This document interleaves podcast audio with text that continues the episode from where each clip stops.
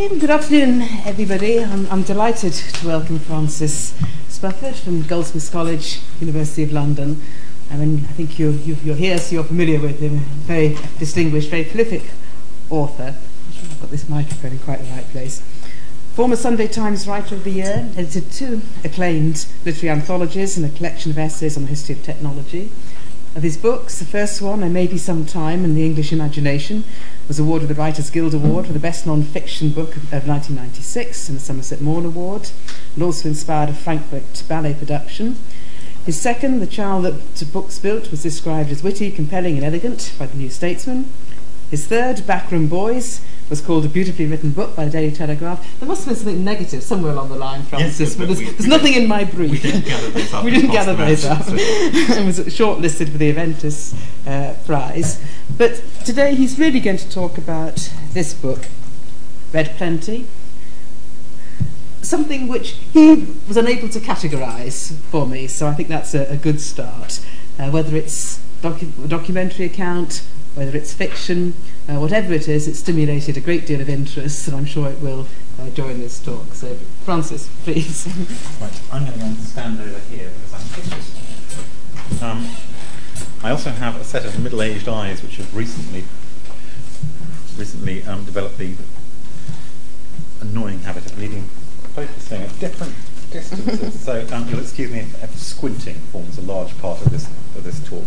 Um, um, as Janet Hartley said, um, my book Red Plenty partly belongs in this series because one of the borders that it crosses, or anyway lies on both sides of, is a is a is a border of genre. It's by some measurements fiction, by other measurements non-fiction, um, and um, I have to talk about that later. Um, it's it came out like that because it seemed the appropriate form for the story, note the word story, which I wanted to tell, which is about economics um, and is about a particular moment in Soviet history and in the history of the 20th century, which is very often squashed flat, squashed out of memory um, by the way that our backward looks at the 20th century now tend to be organised. Um, that is to say, if you if you look at people's um, conventional memories of the USSR, they tend to they tend to fall into into clumps. There's um, like a kind of set of set of rapidly running slides. Um, there are the things to do with with the October Revolution um, itself, which usually have visuals by Eisenstein in our imagination. There is a largish um, and terrible set of things to do with, with Stalin and the Second World War. Um, kind of austere, violent, totalitarian, destructive, and then very often what comes after that is the set of images we have for the Soviet Union in its dotage of the Brezhnev years um, and then the kind of the reforms descending very rapidly into chaos of the Gorbachev years. So there comes a set of images of the Soviet Union as um, obsolete, imploding, um, so clearly marked for destruction, with the advantages of hindsight, um, that, that that's, that's pretty much all we see. So kind of revolution, totalitarianism, um, uh, senility, senility and death. Um, and missing in there is a period which has the power to to to confuse our sense of 20th century history considerably if we if we let it have the space in there I think it should have, which is the period roughly the Khrushchev time. Um, sometimes these days referred to as the Sputnik moment. I noticed that when President Obama says the Sputnik moment, he actually means what the Sputnik moment meant in America rather than what it meant in Russia. Um, the period after Stalin, um, when for a while, not a very long while, it really did seem for a while as if the Soviet Union was serious competition for the West, when it appeared to be winning by some by some measurements. Um, the thing that started me writing this book was reading um, a nicely ironic little article by Paul Krugman, the economist, um, who pointed out that almost exactly the same language was used about Soviet growth in the 1950s and early 60s as is used these days about Chinese and Indian growth. The, the same kind of, um, the same slightly terrified awe, the same sense that um, the West had better examine itself and very rapidly learn the lessons from, from this awesome new economic, economic power. Um, and not an illusion either, because Soviet growth really was running, even by the most kind of conservative recalculations, kind of upwards of sort of five, six, seven, sometimes eight percent through through the 50s. So there was this there was this period of alarm over not just not alarm over over Soviet tyranny, not moral alarm, but economic alarm over over Soviet competition, over this this power perceived as being um, one of the most rapidly growing economies on the planet, um, and that doesn't quite belong in the way we remember Soviet history. It went away very fast, um, and it's all too easily um, thought of now as just a kind of a brief, a brief illusion, um, a kind of hallucination shared between the USSR and the West, which it was partly, but only, only partly. Um, and it seems to me that it's something that we ought to be re-entering imaginatively imaginatively, which is why I ended up writing about it in um, in an imaginative form.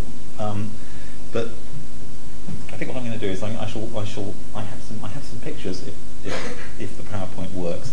I think I shall sort of whisk you briefly through the story, um, and then talk about kind of how I did it and the border how I, how I chose to write it and the border crossing involved there, um, and then I hope answer lots and lots of questions.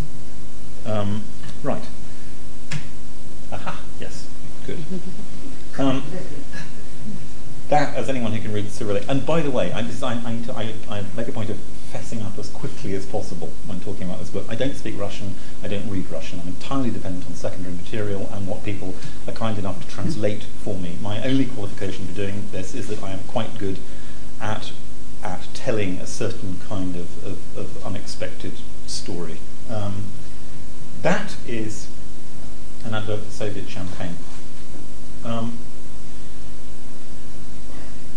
in 1936, in the summer, um, a small group of people got off the um, Moscow to Berlin express and discovered, to their embarrassment, that people were looking and pointing and giggling behind their hands at them, and they, they couldn't work out why until having got used to the kind of having got used to the capitalist scene around them, they realised that they were all wearing absolutely identical suits. Um, this was um, Politburo, Politburo member Anastas Mikoyan um, and some of his colleagues who had been sent on um, a fact-finding mission about Western food technology. Um, and they returned from, from that journey. They went to they went to France and they also went to North America. Um, from North America, they brought back uh, ketchup, hamburgers, and ice cream. And from France, they brought back champagne.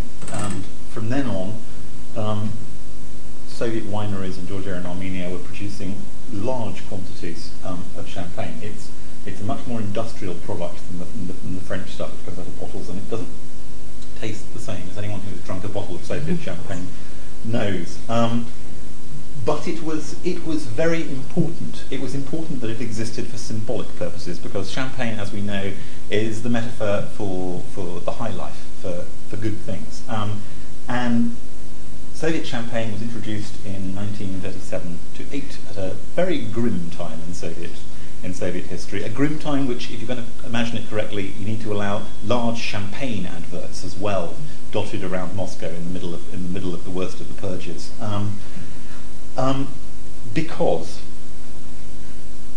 the ideological story of the Soviet Union is the one is the one that we most most often tell. It it also needs to be told as a material story, particularly since the ideology in question was materialism, um, and this required them to promise a future not just of sacrifice and of um, idealized proletarians waving flags, but of practical, concrete, material good things, um, which could certainly not be delivered in the late 1930s. um, considering that almost all Soviet income was being appropriated for investment and virtually nothing was left for consumption. Um, but they could provide a symbolic, a symbolic delivery of, of, of the future that was coming, and that's what Soviet champagne is for. Um, um, and and it took. Um, it was not only a symbol, but a, but, a, but a drinkable symbol, and it is still being produced in very large quantities in Russia now, because that's what champagne ought to taste like if you're if you're a Russian.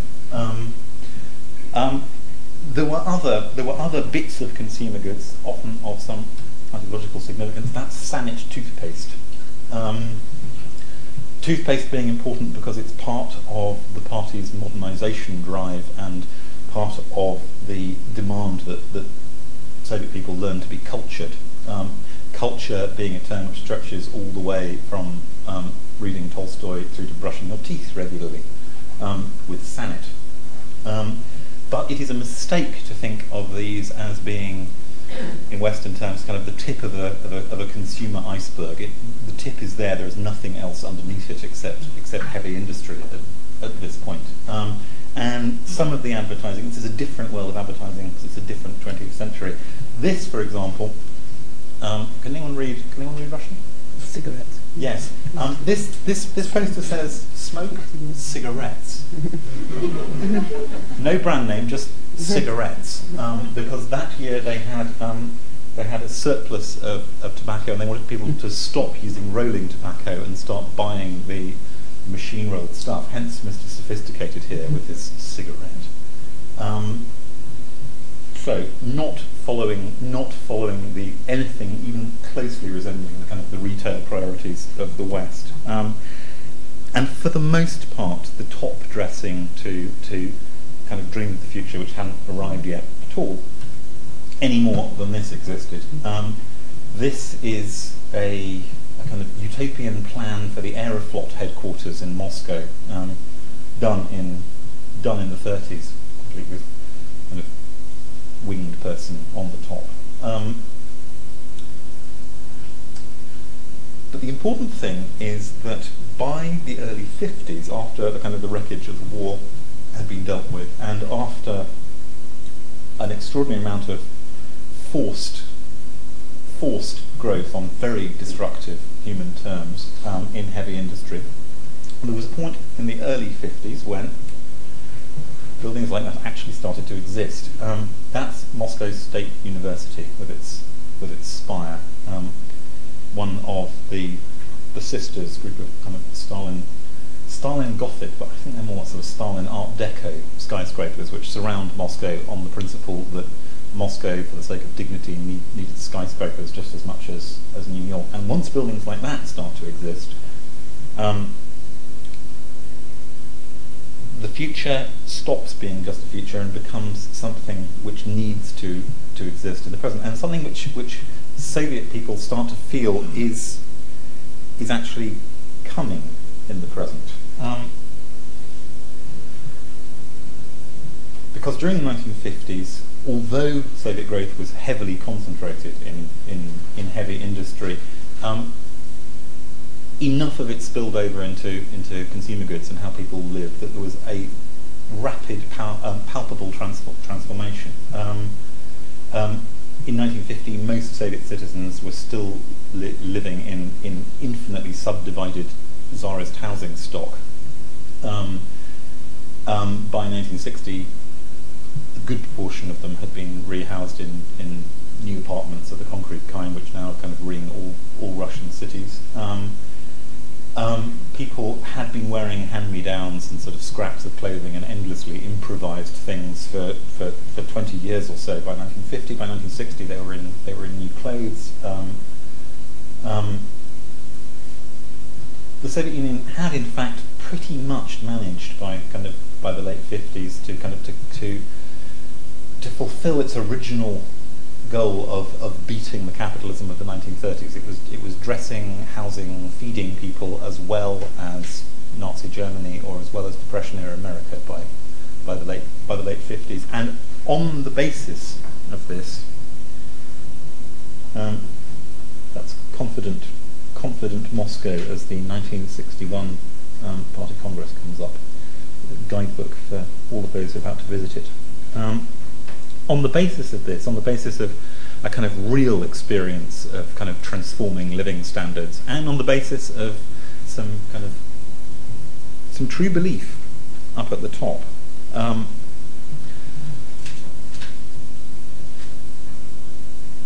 promises were made that the rest of abundance was due to follow. Um, not due to follow in some vague aspirational way, but due to follow in a um, timetabled, entirely concrete way. Um, the 1961 Party, Party Congress um, adopted the first, first Bolshevik party program um, since, I think, before the revolution. Since party programs had been regarded as difficult and inflexible documents to be left strictly alone during the Stalin time. Um, and it made um, possibly the rashest political promise of the 20th century, um, which was that by 1980, thanks to higher Soviet growth rates, um, the USSR would be richer than the United States.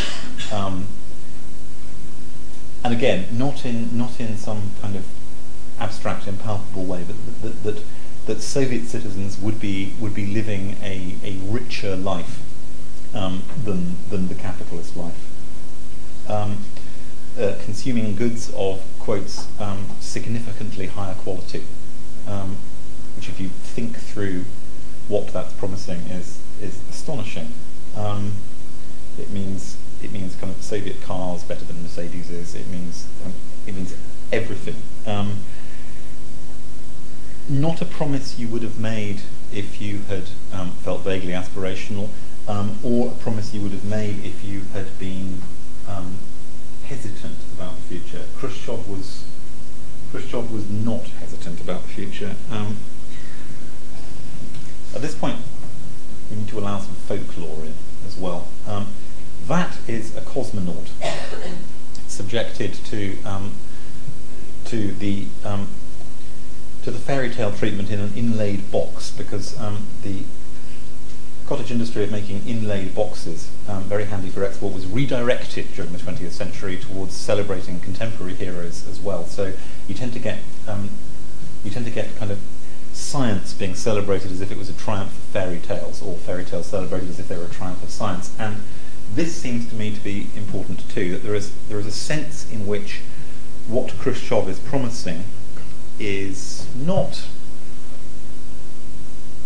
only sophisticated sophisticated and economic or or ideological and self-deceiving, but is actually corresponding to a fairly ancient peasant desire for plenty. And I, am not meaning to patronise this at all, because it is a universal desire. Everybody's ancestors are peasants. The astonishing thing about the 20th century is that so many of us have moved into a state resembling the dreams of our, of our peasant ancestors. The, the Russian peasant dream of a feast that never ends is no sillier than anybody else's. Um, um, so, a situation in which, as Khrushchev told um, a stadium in Moscow in 1961, in which fairy tales were coming true, in science was bringing them about in daylight. Um, there we have um, Khrushchev stuffing himself, frankly, um, with Fidel Castro. Um, well, Castro is, is, is touring, I think, somewhere in the Caucasus. Um, there's probably, that looks like red wine, there's probably some Soviet champagne further along, further along the table. Um, Khrushchev, who I find fascinating, um, a man driven by considerable personal demons and uh, an abiding sense of personal guilt that would that would only lie down for a while while he was in power on condition that he worked almost continuously and made promises large enough and heavy enough to um, to banish um, to banish his fears and, and regrets. Um, I, I also a factor in, in, what he so rashly promised. Um, anyway, there's Khrushchev enjoying plenty. Um, which he thought of in equally kind of literal and corporeal terms as well. There's a, um, a remark he made, excuse the squinting, um, in, um, in East Germany around about this time. Don't worry, when we reach communism, we're not just going to sit there eating ham and licking our lips. There'll be ham for you too. um, oh, thank you. Mm-hmm. Um, like, hang on a second. Yes. Sorry. Um, thank you. Um, that used to happen in Russia all the time. um,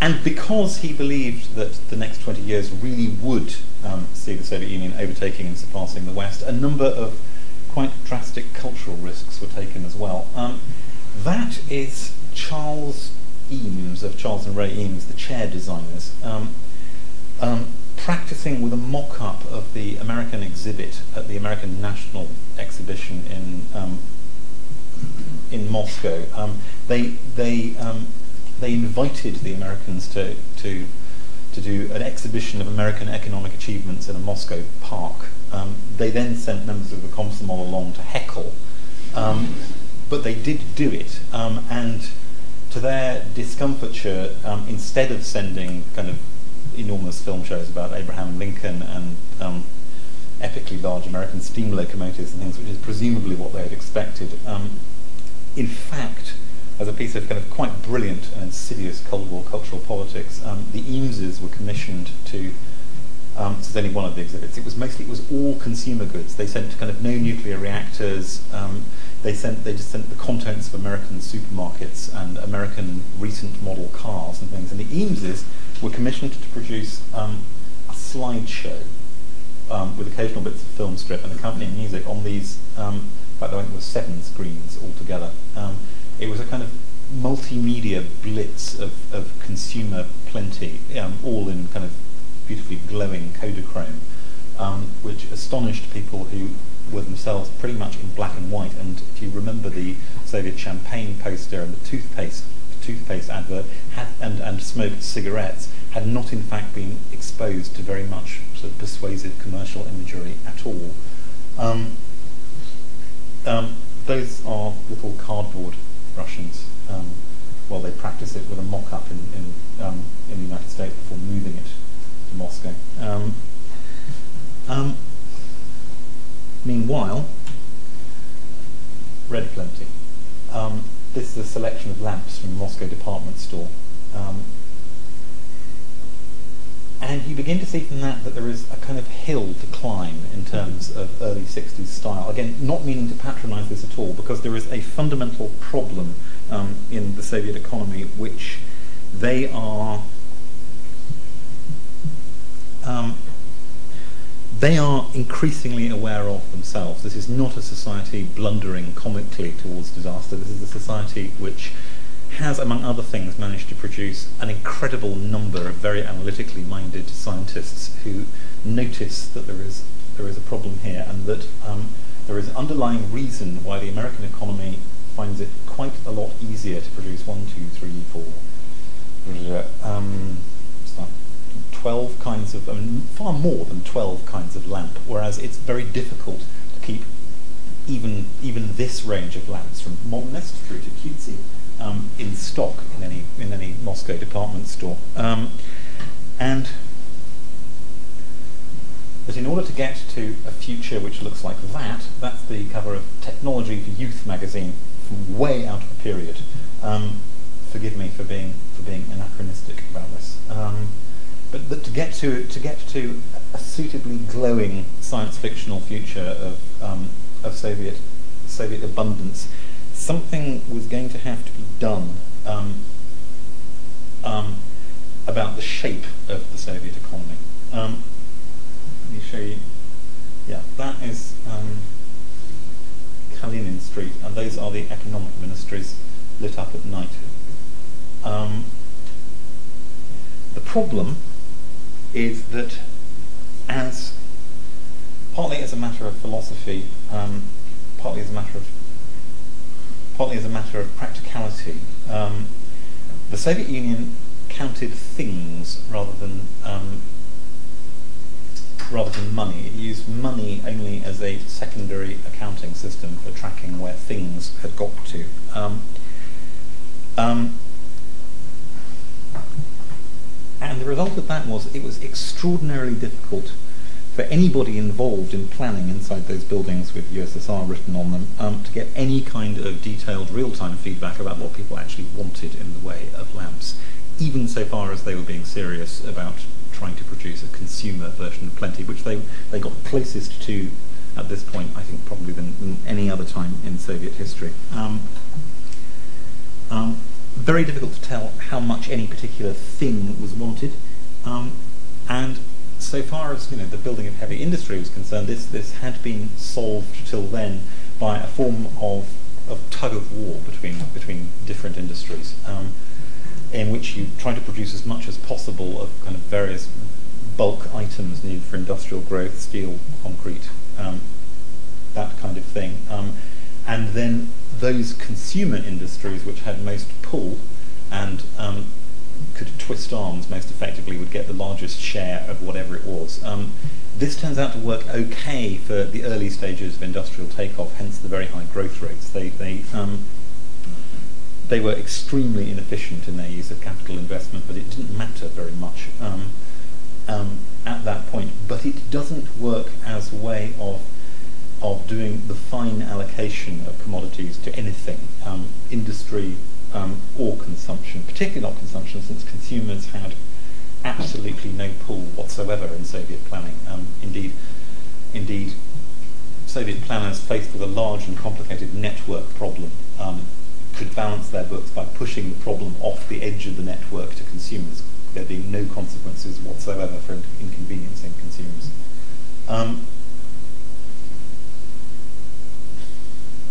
So, um, as I said, this is not a stupid society. It's a society deeply committed to a particular historical cause, but it's not a stupid society. Um, and as part of the, the post-Stalinist kind of um, easing of things, it also becomes a little bit more possible for it to talk to itself critically and exchange diagnoses. Um, and this man here um, the one wearing the thing that looks like the pajama jacket, um, which may be a pajama jacket since it was notoriously difficult, even for well-connected intellectuals, to get lightweight summer to get lightweight summer clothing. So that may well be a pajama jacket that he's that he's wearing.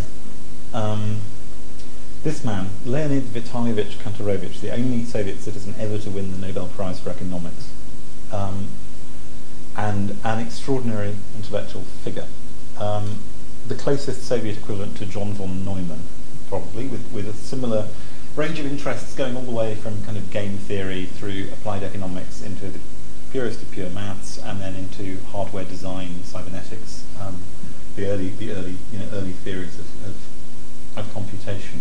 Um, and he produced, I mean, it was, he, he invented it spontaneously and originally in 1938 and spent the rest of his life refining it. And it was then reinvented independently in, in the West twice more. Um, the thing which later on is called linear programming, um, whose, whose importance in the Soviet setting is that it allows you to produce a kind of, excuse me, this is getting boring and economic, a kind of demand-like logic in a situation in which there is not very much actual demand to use as, a, as an indicator particular things are wanted. What he showed was that for any, for any given um, economic plan, there existed, in theory, a set of prices um, which could be applied in a completely decentralized way by, by managers. If they simply tried to maximize their income using this, using this set of prices, you would get um, the optimal assortment of production which corresponded to your plan. In other words, it's a way of, without having market prices, letting prices do the job of telling you of telling you how much you needed things. Um, not how much the consumer needed things, but how much the planner needed things. There's always that extra step. Um, and this appealed very deeply to um, to um, to the Soviet leadership, um, who were, probably a mixed metaphor coming here, deeply committed to the, the hardware of Soviet society. Um, in many cases, it involved literally knowing where the bodies were buried, and there were very good reasons for not disturbing the physical plant in, in, in the Soviet Union or for messing around politically with the infrastructure. On the other hand, they were very open to the idea that if you could run different and cleverer software on the Soviet hardware, um, you might be able to get kind of better, faster, um, kind of leaner, cleverer, more economical outcomes and therefore faster growth. Um, that is a Soviet computer called the BESM 2, which is, as you can see, is running on vacuum logic, not on transistors. Um, Soviet computer industry lagged a bit, but it was being run by very, very clever people. Although they never produced nearly as many of each model, their, their, their computers through the 50s pretty much kept up with Soviet, with, with, with Western technology. Um, they made the move to transistors at about the same point. They were constantly experimenting um, with new kinds of computer architecture. Um, Kantorovich himself, um, as I said, was, was involved in theorizing it and to an amazing degree in actual practical experimenting with it. And there were enough different computer computer designing and producing bureaus that they, you know, they, they raced each other in terms of producing higher and higher clock speeds and things. And although the only consumers who really got their hands on this stuff were the Soviet military, um, it existed and it was being it was being produced. Um, so it seemed quite plausible in the late 50s that with the right with the right programming and the right degree of computing power, um, late 50s, early 60s, it would begin to be possible to um, yeah not to rewire the Soviet economy but to but to reprogram it. Um, um yeah, um, and in order to do that. Um, they added in another to the Soviet Union's set of science cities. Um, they had one. They had one for space. They had um, several for um, the nuclear weapons program. But this place, Akademgorodok, which is one of the places that my book is set, is unusual in that it was for yeah particle physics, um, but not for genuine particle physics research, not for um, not for weapons production and for the social sciences. It is the nearest place in the Soviet Union, uh, I suppose, to the London School of Economics. Um, it had uh, maths departments, economics departments, a large computing centre where um, those in the social sciences actually got a chance to, to, to run their programs on the hardware rather than waiting until 3 o'clock in the morning, um, which they had to do in time sharing the hardware in Moscow. Um, and large numbers of people, including Kantorovich, were m- moved there. Um, there was a decree from the Politburo that you could be released from any job if you had a job offer from, from here. Um, and it had political backing at the top, including from Khrushchev, who um, took his usual rather erratic personal interest in it. He is responsible for the, hotel in Akademgorodok only being eight stories high. Um, it was initially 12 stories high, but when he was shown a model of it, he made scissoring motions with his fingers and said, that's what I think of your skyscraper. Um, and it abruptly became four stories shorter in the design. Um, and here, um, this is now just to Soviet champagne, really. Here, for those who were thought to be producing the kind of the technologies of, of abundance for everybody, um, a little bit of the future was delivered in advance. That, as you can readily see, um, is a beach in Siberia. Um, we are about as far from the ocean as you can possibly get on the map of Eurasia at this point. Um, but that is an artificial ocean created by damming the river Ob just next to Novosibirsk. Um, they'd done it already, but the new bit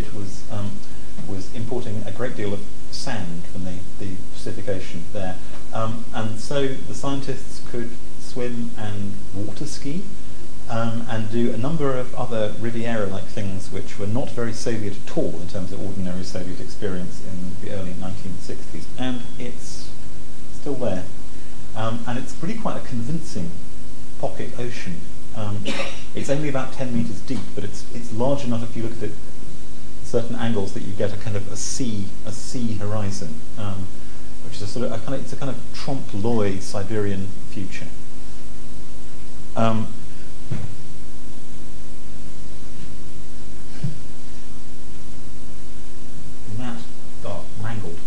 that is what was supposed at the time to be um, a cheerful postcard of academic Akademgorodok at sunset, um, even when it hasn't been kind of um, pixelated like that. It still looks shockingly blood red. Um, and it seems appropriate as a way to um, talk about what went wrong with this particular idea. Um, Kantorovich's research, which was officially endorsed, um, proved to be extraordinarily hard to apply for reasons which I'm sure many of you can guess straight away. Um, that, well, multiple multiple constraints in, in Soviet reality preventing it from being from being easily applied. Um, it's it relies on a characterization of what an economy is, which is very very politically naive, even in even in Soviet terms. It assumes that that, that an economy is an abstract task of allocating goods to where they will be of most use. It, it, it doesn't allow at all for the reasons why there might be a deviation from, from that perfect distribution. Um, it assumes that there are no consequences for prices. It assumes that the people running this system are perfectly rational and um, are willing to take perfectly rational decisions and have no self-interest of any kind. Um, um and eventually, eventually, um, the reforms they were proposing only took the very abortive um, form of an attempt to get Soviet Soviet industry moved over to a system in which um, the managers got bonuses depending on whether they hit a profit target rather than hitting an output target in terms of physical stuff, um, which is no use whatsoever unless your price system is itself carrying rational information about whether making a profit is any use. Um, the nearest constraint was that um, prices, particularly prices for consumer goods, were immensely politically sensitive. Um, and one of the earlier bits of muscle flexing by the economists of Akademgorodok and elsewhere is that in 1962 they persuaded the Politburo to raise the price of meat um, on the grounds that it was not not in a kind of cybernetic cybernetic responsive, constantly recalculated way, but um, just as a kind of preliminary piece of rationalization on the grounds that um, that meat prices were so wildly out of line with the costs of producing meat that collective farms were losing with every with every cow they sent to be they sent to be slaughtered, which is one reason why beef was extremely hard to find in the Soviet Union at the official at the official price. Um, and Khrushchev, trying his best to be um, a good post-Stalinist enlightened ruler, took the intellectual advice he was given and they raised the price of meat um, sharply. Um, unfortunately, at the same time as they did that, um, they also um, they also recalculated factory norms, um, factory norms which governed what workers' wages were, um, and this meant that in some places there was a simultaneously a 30% wage drop and a 60% rise in the price of meat. Um, in most places, in most places, um, the the security forces managed to, to keep discontent over this down to um, um, a bit of graffiti and, and, a touch of drunken shouting. Um, but in a town called Novocherkassk, um, um, near Rostov on Don, there was a strike which got completely out of hand, partly, and another Soviet irony, because those who were on strike had no practice being on strike at all and got their information about how you do strikes from watching Soviet films. Um, um, so they ran their strike like a revolution. They marched into town carrying red flags and pictures of Lenin um, and homemade banners with very rude messages on them indeed, including one which said, cut Khrushchev up for sausages. Um, ham, sausages, there's a, there's a, they were paying close attention. Um, um, and would not would not disperse. And through a, a, series of events which are which are still very disputed today, um, there was there was a massacre in the town square which killed um, upwards of 20 people um, and led to kind of very rapid um, very rapid resurfacing of the town square with new concrete because they couldn't get the bloodstains off. Um, and the thing that the Politburo learned from this but did not share with reform minded academics is that you should never, never touch the price of foodstuffs. Um, from then on, nobody at the top was actually willing to listen to, to reform proposals that involved tampering with the kind of the physical basics of, of, of Soviet life. Um, um, those are actually trainee forestry inspectors, but it's such a good image for um, for the, the, the, turn towards the police that happened in the later 1960s that um, I, I can't resist it. Um, and far more because of the, the Cuban Missile Crisis than because of Novocherkassk. But in a broad sense, um, because he had terrified his colleagues with the economic promises, Khrushchev was um, Khrushchev was was pushed out of power by his by his colleagues in the autumn of 1964 um, and replaced by the genial Mr. Brezhnev, um, who realized that in political terms the, the, the winning solution to the problem of the Soviet economy was not even to try. Um, Brezhnev, Brezhnev saw a very limited and completely hobbled um, attempt to, to reform along cybernetic lines um, brought in and then just as rapidly forgotten about. Um, but he was lucky enough. He was lucky enough to um, to come to power at about the same time as the West Siberian oil fields came online, and um, the Soviet Union switched from the strategy of um, kind of bootstrapping autarky, trying to work your way towards a, a, state of abundance in every in every commodity, just by by building up from heavy industry onwards, um, to um, to being a commodity producer on the world market, and oil revenue from then on um, made good as many deficiencies of the Soviet citizen system as they could apply it to. Um, bought weapons, it bought a certain amount of um, present tense comfort for Soviet citizens. Um, the number of televisions and fridges rose greatly, um, and um, there were more cars, there were little bits of, of, of, what Red Plenty had been supposed to look like, but all of the promises of the 61 programme were swiftly retired and never, ever, ever referred to again. Indeed, there is, um, there is supposed to be a story that in 1981, very late Brezhnev, um, two people who had buried um, a copy of the 61 programme in a kind of homemade time capsule dug it up um, read it out loud and were immediately arrested for anti-Soviet propaganda and agitation. Um, this may well be a Brezhnev joke, a Brezhnev era joke rather than a Brezhnev era fact, considering that Brezhnev era jokes and facts ran pretty close together. Um, um, Brezhnev era joke. Brezhnev is, is um, addressing the party party conference, and um, as his speech enters its third hour, um, the organs of security swoop and arrest some members of the CIA who are sitting in the audience. That's wonderful, says Brezhnev. How did you do it? How did you spot them? So many people. Well, say KG member modestly, as you yourself have said, General Secretary, the enemy never sleeps. um, um,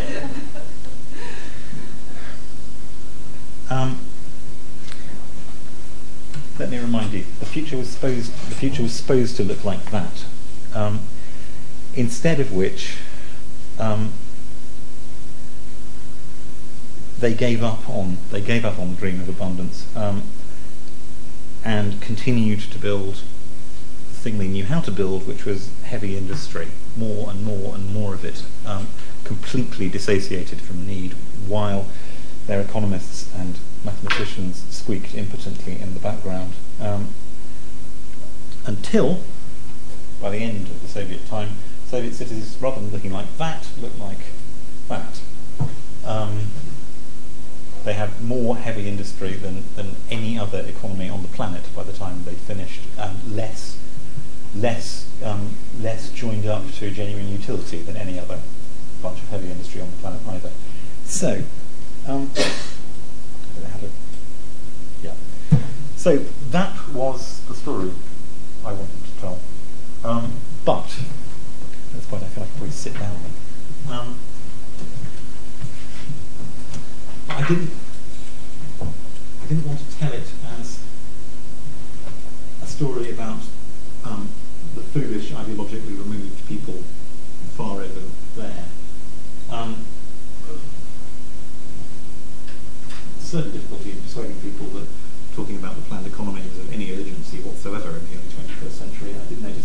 books I read hadn't been checked out of libraries for about 20 years when I, when I visited them. Um, but it seemed to me that there was, particularly when you thought about it materially, rather than in terms of in terms of politics, that there was a basic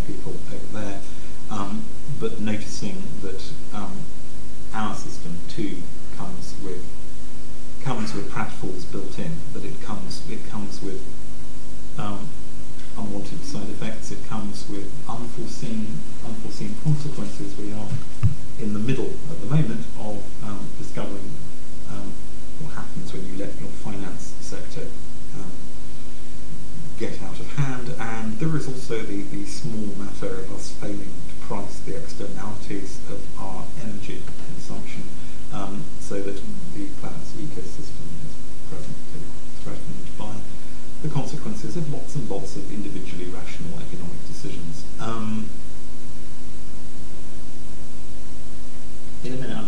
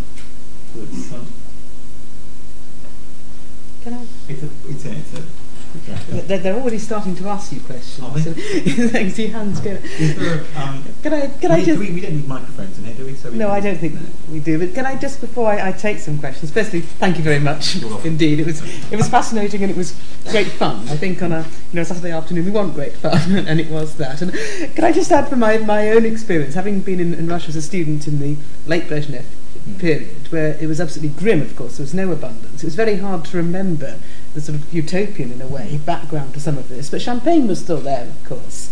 And champagne's important Yes. because champagne was supposed to make available to ordinary people things that had only ever been available to a, tiny fraction of the population. And, and, that's why it was done, along with chocolates and cakes and everything else.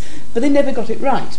And as you say, they partly didn't get it right with the taste, although I actually quite like it, I have to say. But the other thing they didn't get right was how you gave it to people. And uh, although I never saw it, I was always told as a student that if you went to the seaside, there on the front, there were always little machines which dispensed champagne.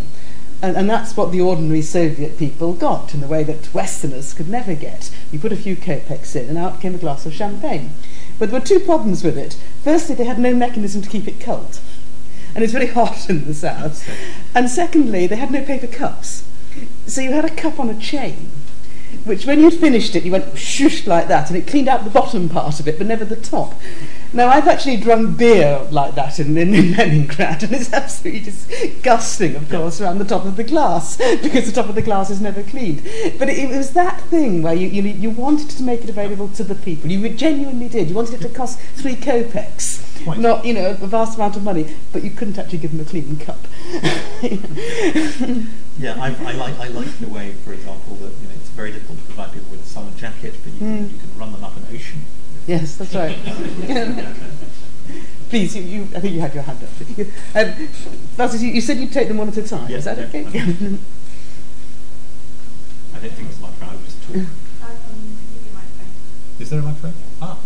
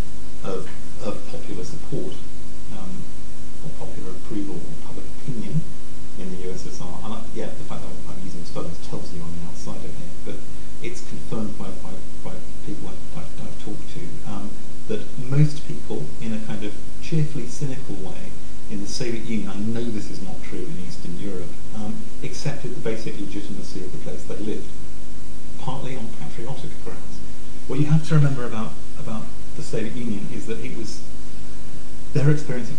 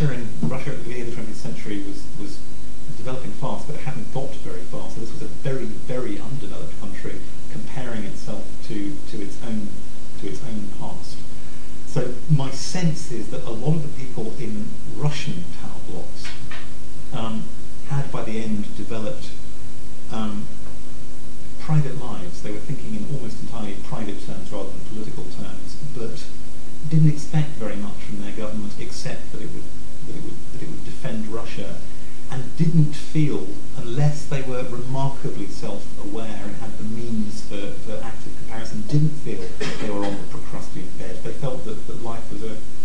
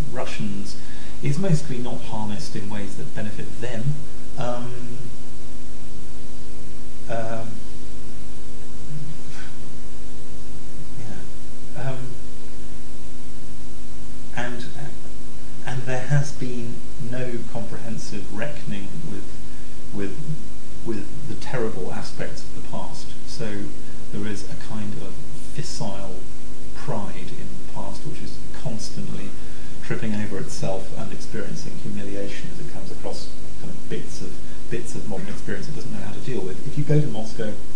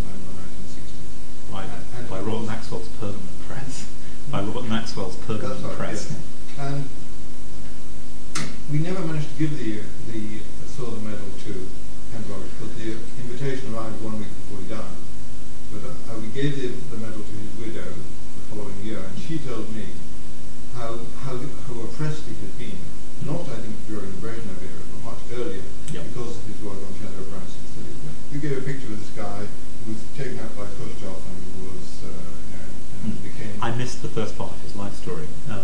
And, and, in fact, she said that he felt his life was in danger yeah. because he brought out this idea of shadow prices, which was seen as capitalist and therefore mm. was not country. Yeah, absolutely. Um, it's an extraordinary story. Um, he invented it in 1938 when he was asked to do some consultancy work for a plywood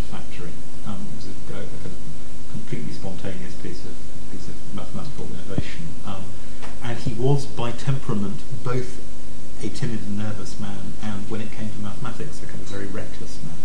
Um, and his idea throughout his life was that the way to get an idea adopted was to get a powerful person to see its virtues. So he wrote to people.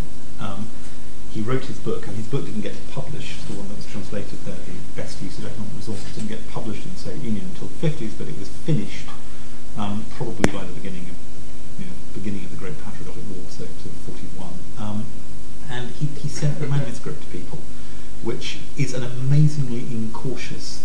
done in in Stalinist times. That he was nearly done for a couple a couple of times. There's a there's a story about a tested story about the manuscript turning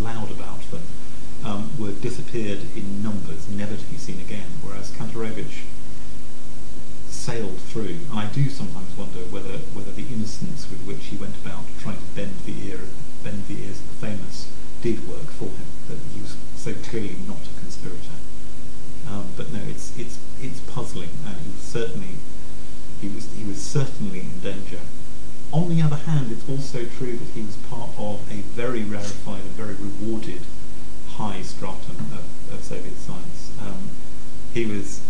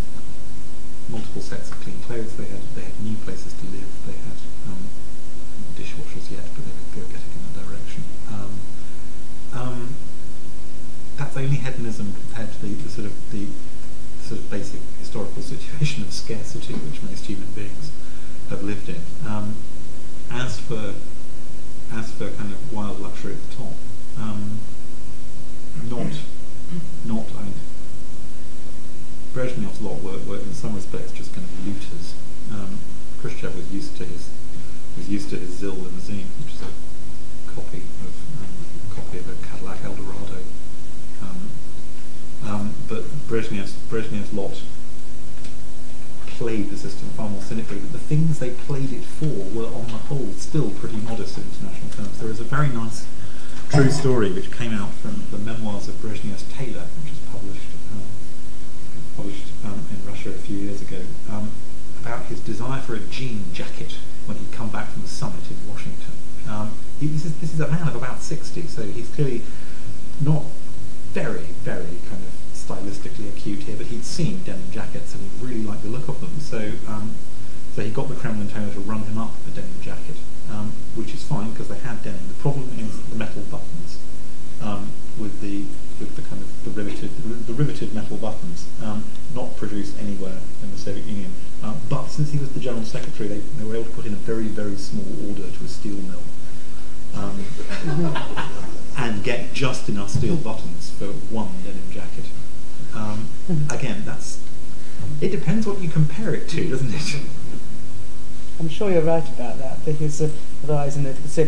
70s, even then, but even more in the 50s, people remembered appalling times. Yes, exactly. Uh, so and in Leningrad in particular, they remembered the blockade. They remembered it all the time. People didn't die of starvation. And even the people I knew, because I moved in intellectual circles, who were most acutely anti-Soviet, would always come back at the end and say, you can always buy bread. And, and I think, you know, that, that, that was the bottom line. People then were very conscious they, they had to buy bread and the price of bread never went up. And it's, it's those, those, those aspirations were so low, expectations were so low. Some I think that, that background to it has to be understood.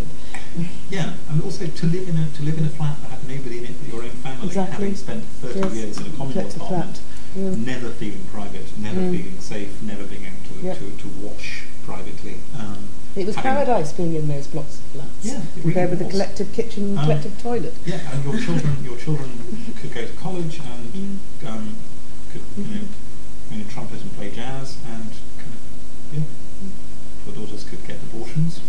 Horrible form of contraception, but anyway. I thought you next, then you over there, and then to suspend that because you've been having your hand up for a while. Yes, you. I, I very much enjoyed your account.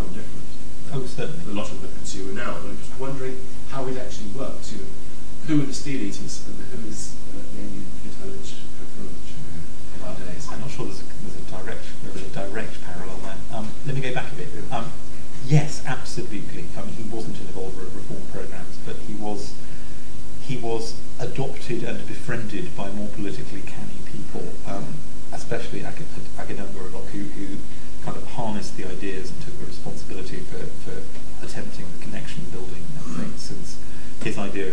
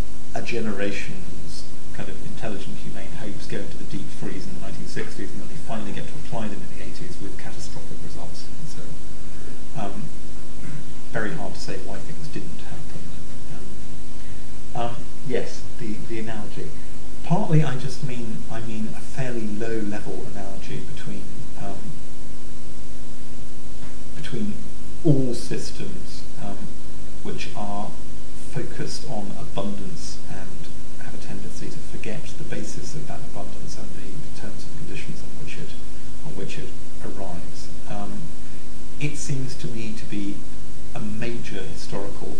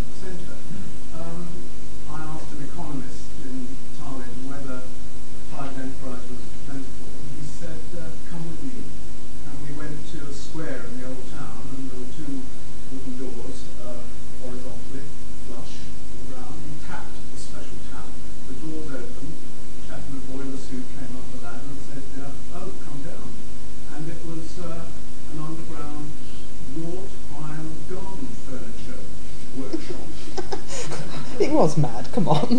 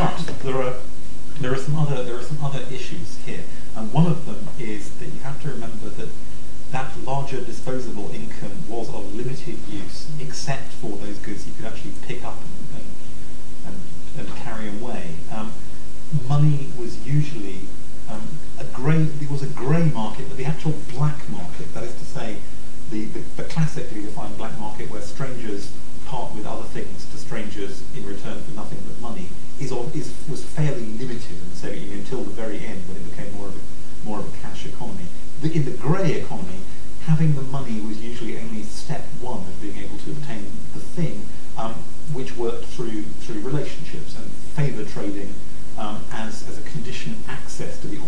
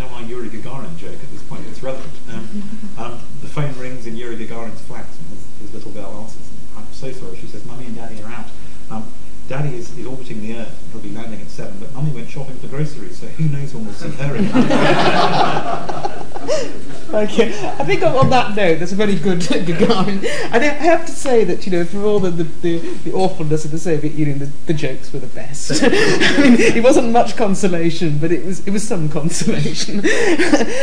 Thank you very much. Sure. That was an enormously fascinating lecture. Uh,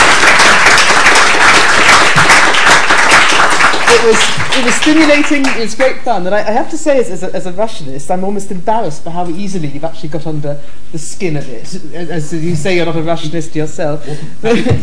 but, can I, I also tell everybody that this is the book Red Plenty that Francis has been talking about, uh, which is on sale, but also he is uh, very happy to sign copies. So thank you very much indeed. Thank you.